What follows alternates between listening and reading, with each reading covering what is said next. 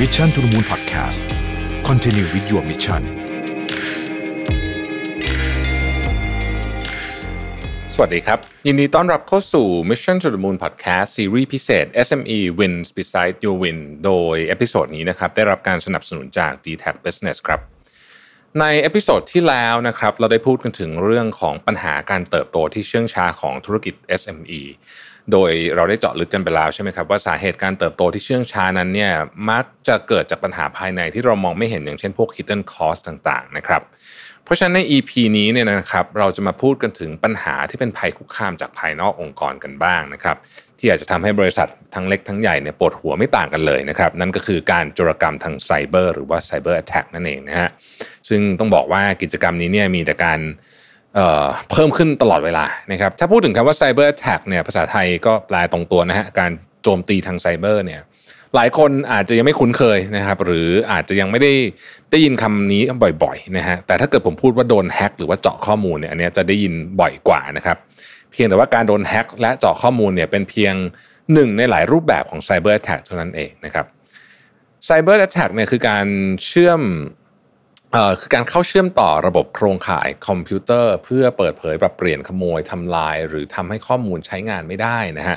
โดยเหล่าบรรดาอาชญากรทางคอมพิวเตอร์นั่นเองนะครับซึ่งรูปแบบก็อาจจะแตกต่างกันออกไปนะฮะจะมีความซับซ้อนแตกต่างกันออกไป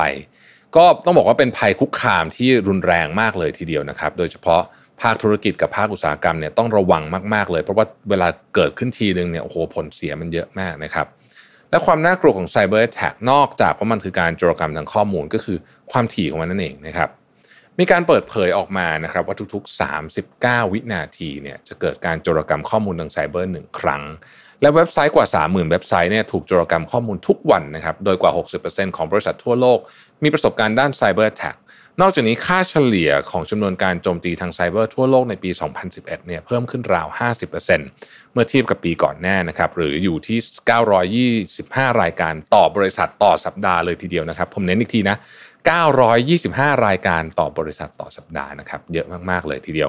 พอรู้แบบนี้แล้วนะครับเราก็จะเห็นได้ว่า cyber attack เป็นภัยอันตรายที่สามารถสร้างความเสียหายให้กับองค์กรได้ไม่น้อยเลยจริงๆนะครับแล้วก็มีรูปแบบในการโจมตีมากมายเหลือเกิน เพราะฉะนั้นนะครับวันนี้เนี่ยผมจะขอยกตัวอย่าง 3 ประเภทของการโจมตีทางไซเบอร์ที่เหล่าธุรกิจ SME อาจจะพบได้บ่อยที่สุดนะฮะวิธีแรกนี่เรียกว่าเก่าแก่สุดนะฮะเก่าแก่มากๆนะครับก็คือ malware นั่นเองนะ malware เนี่ยเป็นสิ่งที่มักจะแฝงมากับไฟล์ที่ดาวน์โหลดนะครับมากับอีเมลนะฮะหรือแม้แต่การเชื่อมอุปกรณ์ต่างๆนะครับก็วิธีพื้นฐานของ malware มันก็จะเข้ามาในรูปแบบต่างๆ เพื่อให้ผู้ใช้งานเนี่ยนะฮะคือเจ้าของเครื่องเนี่ยนะดำเนินการติดตั้งนะครับ วิธีการที่นิยมสุดๆเลยก็คือแฝงเข้ามานะฮะกับลิงก์อะไรสักอย่างหนึ่งนะครับนะฮะแล้วก็เป็นเป็นไฟล์แนบนะแล้วก็ให้ดาวน์โหลดเอกสาร เช่นเป็นไฟล์ PDF ไฟล์ Word อะไรพวกนี้เนี่ยนะฮะถ้าเจออีเมลประหลาดประหลาดหรือว่าดูชื่ออีเมล แล้วแบบเอ๊ะมันสะกดถูกหรือเปล่าเนี่ยนะต้องระวังพวกนี้ไว้เลยนะครับมาแวร์เนี่ย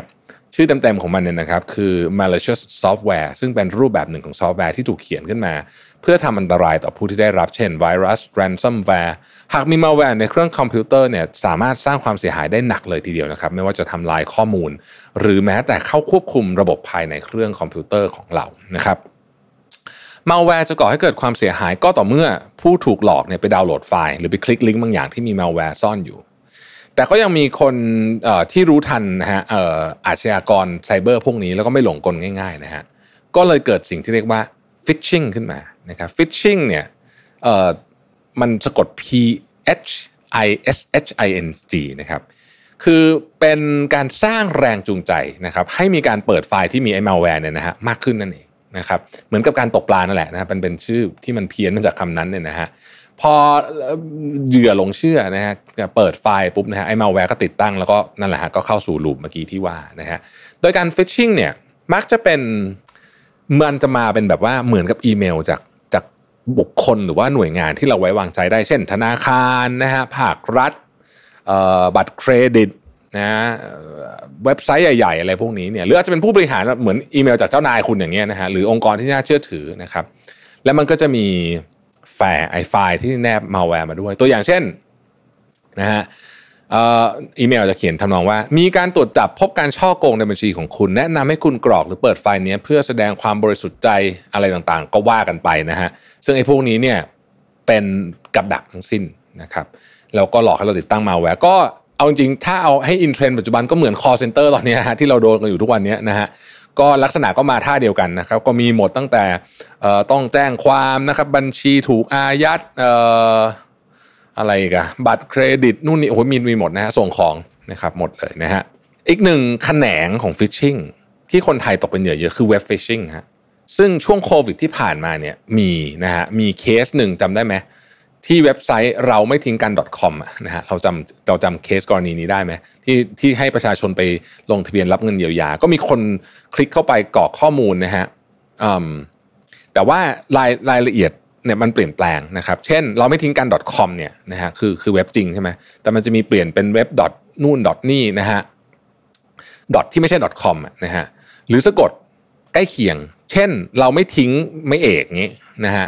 หรือว่าเราไม่ทิ้งไม่มีไม่โทรอะไรแบบนี้นะฮะแล้วเราก็เข้าไปกรอกชื่อกรอกบัตรประชาชนอย่างนี้ก็เรียกเว็บฟิชชิงนะครับตัวอย่างนอกเหนือจากนี้ก็คือเว็บไซต์ปลอมที่ตั้งชื่อคล้ายกับเว็บจริงนะครับ ก็คือเว็บไซต์ที่ถูกปลอมแปลงให้เหมือนเป็นเว็บไซต์ร้านค้าอย่างเป็นทางการนะฮะโดยลิงก์เว็บไซต์นี่มันจะมีชื่อประมาณแบบว่าเออเป็นเป็นตัวอักษรสลับกับตัวเลขปนๆกันนะเช่นเอ่อ gygy8k.com อะไรแบบนี้นะครับ หรือเป็นเว็บที่แบบยาวๆนะฮะอันนี้ก็ให้ระวังไว้ก่อนเลยนะครับสุดท้ายนะฮะคือ ransomware นะครับจริงๆ ransomware นี่ถือเป็น malware ชนิดหนึ่งนะฮะแต่ว่ามันมีการทำงานที่แตกต่างจาก malware ประเภทอื่นนะเพราะว่ามีคำว่า ransom เดี๋ยวจะอธิบายว่ามัน ransom ยังไงนะเพราะว่ามันไม่ได้มันไม่ได้ถูกออกแบบมาเพื่อขโมยข้อมูลของผู้ใช้งาน แต่จะทำการเข้ารหัสหรือว่าล็อกไฟล์นะฮะไม่ว่าจะเป็นล็อกไฟล์โฟลเดอร์เอกสารรูปภาพวิดีโอเราเข้าถึงไม่ได้นะครับนะเพราะ เพราะว่าเขาถูกเข้ารหัสไว้นะครับ โดยถ้าเราอยากจะเข้าถึงก็ต้องจ่ายเงิน เพื่อปลดล็อกนั่นเองนะครับไอ้นี่ก็คือเป็นที่มาของคำว่า ransom ก็คือการเรียกค่าถ่ายนะฮะการเรียกค่าไถ่ก็มีราคาแตกต่างออกไปนะฮะอาจจะโดนร้อยเหรียญห้าร้อยเหรียญแต่กรณีบริษัทใหญ่ๆนี่เคยโดนกันเป็นหลักสิบล้านเหรียญก็เคยได้ยินมาแล้วนะครับ และการชำระเงินเนี่ยมันก็จะต้องชำระเงินผ่านระบบที่ยากต่อการตรวจสอบนะครับ เช่น พวกไอ้บิตคอยน์นะฮะ Paysafecard การโอนเงินผ่านอิเล็กทรอนิกส์แต่ว่าไม่ใช่ว่าคุณโอนเงินไปแล้วเนี่ยเขาจะส่งมาปลดล็อกให้คุณนะบางทีเขาอาจจะไม่ปลดล็อกให้ก็ได้นะครับที่จริงเนี่ยตอนนี้หลายคนอาจจะสงสัยว่าการโดน cyber attack เนี่ยคงไม่ได้มีผลต่อตัวเราเองเท่าไหร่ เพราะว่าธุรกิจเราก็อาจจะไม่ได้โด่งดังอะไรมากมายนะฮะไม่ได้เป็นบริษัทใหญ่โตนะฮะมันคือคือถ้าบริษัทใหญ่เนี่ยหนักแน่นะครับ แล้วกรณี case Sony จำได้ไหมที่ถูกที่ถูกเอาหนังไปปล่อยก่อนนะฮะหรือว่า Microsoft พวกเนี้ยแต่ว่าที่จริงแล้วเนี่ยทุกคนตกเป็นเป้าหมายของ cyber attack กันได้ทั้งนั้นนะครับแล้วก็ยังมีแนวโน้มว่าธุรกิจขนาดเล็กเนี่ยเป็นหนึ่งในเป้าหมายที่พบบ่อยที่สุดจากงานวิจัยของ Verizon ในปี 2018 นะฮะประมาณ 43%ของ cyber attack เนี่ยมุ่งเป้าไปที่ธุรกิจขนาดเล็กในปี 2020 เนี่ยนะครับ เนื่องจากเป็นการแพร่ระบาดโควิด -19 เนี่ยทำให้ธุรกิจต่างๆ ไม่ว่าเล็กหรือใหญ่เนี่ย ปรับตัวมาอยู่บนโลกออนไลน์เกือบหมด ก็เลยเป็นเหตุให้การโจมตีไซเบอร์มีเพิ่มมากขึ้นเรื่อยๆนะครับโดยมีการคาดการณ์นะครับว่าน่าจะเพิ่มขึ้นถึง 400%เลยนะครับอีกทั้ง Microsoft รายงานว่าในสหรัฐอเมริกาเนี่ยการโจมตีแบบ phishing แล้วก็ social engineering ซึ่งเป็นการเจาะระบบของแอปพลิเคชันต่างๆเนี่ยพุ่งสูงขึ้นเป็น 30,000 ครั้งต่อวันเลยนะฮะซึ่งนักวิจัยด้านภัยคุกคามเนี่ยเขาก็บอกว่าไอ้ ransomware attack พวกนี้เนี่ยก็เพิ่มขึ้นเยอะมโหฬารมากถึง 800%เลยทีเดียว คราวนี้เราก็พอเห็นแล้วนะครับว่า ไม่ว่าจะธุรกิจเล็กใหญ่เนี่ยทุกคนก็อาจจะตกเป็นเหยื่อของไซเบอร์แท็กกันได้ทั้งนั้น แต่ไม่ว่าจะเป็นยังไงนะฮะเมื่อมีการโจมตีก็ต้องมีวิธีการป้องกัน นั่นก็คือการที่เรามีสิ่งที่เรียกว่าcyber security นั่นเองนะครับ cyber security ไม่ใช่โปรแกรมนะฮะแต่คือกลยุทธ์ที่บริษัทใช้ในการปกป้องทรัพย์สินดิจิทัลของตัวเองจาก cyber attack ที่เราได้พูดไปก่อนหน้านี้ ด้วยเทคโนโลยีและมาตรฐานการรักษาความปลอดภัยอื่น ๆ ที่เตรียมพร้อมมาเนี่ย ไม่ว่าจะเป็นอุปกรณ์นะครับที่เก็บข้อมูลบุคลากรรวมบุคลากรเองก็สำคัญนะฮะต่างๆ นานารวมไปถึงนะ ตู้เซฟทางกายภาพด้วยนะฮะอืมนะครับ หรือมันมีจริง ๆ มันมีเยอะมากเลยถ้าพูด detail ยกตัวอย่างเช่นอ่าห้องเซิร์ฟเวอร์อย่างเงี้ยนะฮะเรามีรหัสเข้าคนเข้าได้กี่คนเป็นต้นนะครับ ทีนี้เราจะเราจะ เราจะอยู่บนโลกออนไลน์เนี่ยนะเราต้องเราเราต้องระวังเรื่อง Cyber Security ทั้งหมดเนี่ยนะฮะเราเราเราจะทำอะไรได้บ้างนะขั้นแรกเนี่ยเรามองหาช่องโหว่ในองค์กรที่อาจจะทำให้เกิด cyber attack นะครับสิ่งแรกที่เราต้องมีนะฮะคือการมี awareness เกี่ยวกับ cyber attack ก่อน คือรู้ว่าว่าเอ้ยมันมีเรื่องนี้อยู่นะฮะแล้วเราก็มาหาความเสี่ยงกันนะครับ วางแผนรับมือต่อ cyber attack โดยจุดเสี่ยงต่างๆเนี่ยนะครับ ก็อาจจะอยู่ที่ ระบบเก็บข้อมูลของเรานะฮะเซิร์ฟเวอร์แบบสาธารณะนะครับหรือแม้แต่กระทั่งรหัสเข้า Wi-Fi หรือรหัสเข้าเครื่องที่ง่ายเกินไปเนี่ยพวกนี้ก็มีความเสี่ยงนะฮะหรือว่าเครื่องที่ไม่ยอมเปลี่ยน password เลยมาเป็นเวลา 5 ปีแล้วอะไรแบบนี้เป็นต้นนะครับ ต่อมาเนี่ยนะฮะก็คือว่าการให้ความรู้กับพนักงานเรื่อง cyber attack นะครับโดยหลังจากมีการเตรียมการแล้วเนี่ยเราควรให้แนวทางปฏิบัติที่ดีที่สุดแก่พนักงานในการเตรียมรับมือ กับภัยคุกคามทางไซเบอร์เหล่านี้ ไม่ว่าจะเป็นการรู้ทันรูปแบบต่างๆของ cyber attack รวมถึงกลลวงต่างๆ ที่มาคู่กับมัน เช่น อีเมลแปลกๆ ข้อความ SMS ที่ดูไม่สมเหตุสมผลนะฮะหรือแม้แต่สคริปต์ที่ดูเป็นแก๊ง call center มากๆเลยเนี่ยพวกนี้ก็ต้องระมัดระวังไว้ด้วยนะครับแล้วก็ต้องให้ความรู้กับพนักงานของเราด้วย ต่อมาเราต้องสำรองข้อมูลให้ปลอดภัยนะครับ สำหรับข้อนี้เนี่ยท่องไว้เลยครับ กันไว้ดีกว่าแก้เสมอนะฮะการสำรองข้อมูลในไฟล์ระบบคลาวด์ที่ได้รับการป้องกันภัยอย่างดี แยกไว้อีกเซิร์ฟเวอร์หนึ่งเนี่ยจะช่วยป้องกันธุรกิจของเรา ในกรณีที่ข้อมูลถูกขโมยไปจริง ๆ ก็สามารถทำให้เราวางใจได้ในระดับหนึ่งนะครับ ว่าถ้าเกิดเหตุการณ์อะไรร้ายแรงขึ้นมาเนี่ยเรายังมีเรียกว่ามีแบ็กอัพอยู่นะครับถัดมานะฮะเรื่องการป้องกันรหัสผ่านทั้งหมด ให้แน่นหนานะฮะต้องตรวจสอบนะฮะว่าทุกคนมีรหัสผ่านที่รัดกุมไม่ใช่หนึ่งสองสามสี่ห้าเราใส่ชื่อตัวเองอะไรแบบนี้เนี่ยนะฮะแล้วก็จริงๆอะเขาแนะนำให้ป้องกันเรื่องนี้เนี่ยด้วยการเปลี่ยนรหัสผ่านทุก 3 เดือน ผมเชื่อว่าหลายท่านก็จะได้อีเมลจากไอทีขอให้เปลี่ยนทุก 3 เดือนอยู่แล้วนะครับ อีกอันนึงนะครับคือสิ่งที่เรียกว่า 2FA นะฮะซึ่งตอนนี้เราก็ใช้กันเยอะ ภาษาไทยชื่อยาวๆ คือการตรวจสอบสิทธิ์แบบ 2 ขั้นตอนนะฮะหรือว่า two factor authentication อันนี้เป็นการเพิ่มความปลอดภัยโดยการเพิ่มขั้นตอนเข้าไปถึงบัญชีของเรานะครับ คือนอกจากจะมี password แล้วเนี่ย เราจะต้องมีรหัสอีกชุดหนึ่ง มันอาจจะมาจาก authenticator app ในสมาร์ทโฟนของเรานะฮะกรอก password ในเบราว์เซอร์คุณต้องเปิดมือถือด้วย เพื่อที่จะเอาไอ้เนี่ย รหัสอีกชุดหนึ่งเข้ามานะฮะเพราะฉะนั้นเนี่ยก็จะเป็นการป้องกันได้มากขึ้นนะครับ สุดท้ายแล้วเนี่ยเราก็อาจจะต้องกลับมาเสริมเกราะป้องกันให้กับอุปกรณ์ของเรา ซึ่งในยุคที่ใครๆ ก็สามารถดำเนินธุรกิจได้ด้วยสมาร์ทโฟนนะฮะหรือแท็บเล็ตในมือของตัวเองเนี่ยขายของออนไลน์ทำอะไรได้หมดเลยตอบเมงตอบเมลตรวจงานต่างๆ ผมเชื่อว่าหลายคนต้องการวิธีการป้องกัน ภัยไซเบอร์ที่แน่นหนาเป็นพิเศษ เพราะว่าสมัยนี้ไซเบอร์แท็กเป็นอะไรที่สังเกตได้ยากนะครับ ซึ่งทาง d t แท Business เองเนี่ยเขาก็มีบริการที่ตอบโจทย์ความต้องการนี้ นั่นก็คือ d t แท Mobile Security นะครับสำหรับท่านที่สงสัยว่า d t แท Mobile Security คืออะไรนะครับ มันคือแพ็กเกจเสริมเพื่อป้องกันการถูกโจมตีข้อมูลจากผู้ที่ไม่หวังดี โดยระบบของมันเนี่ยเป็น cloud based DNS filtering ที่จะช่วยกรองเว็บไซต์ที่อันตรายต่างๆ ได้ดียิ่งขึ้น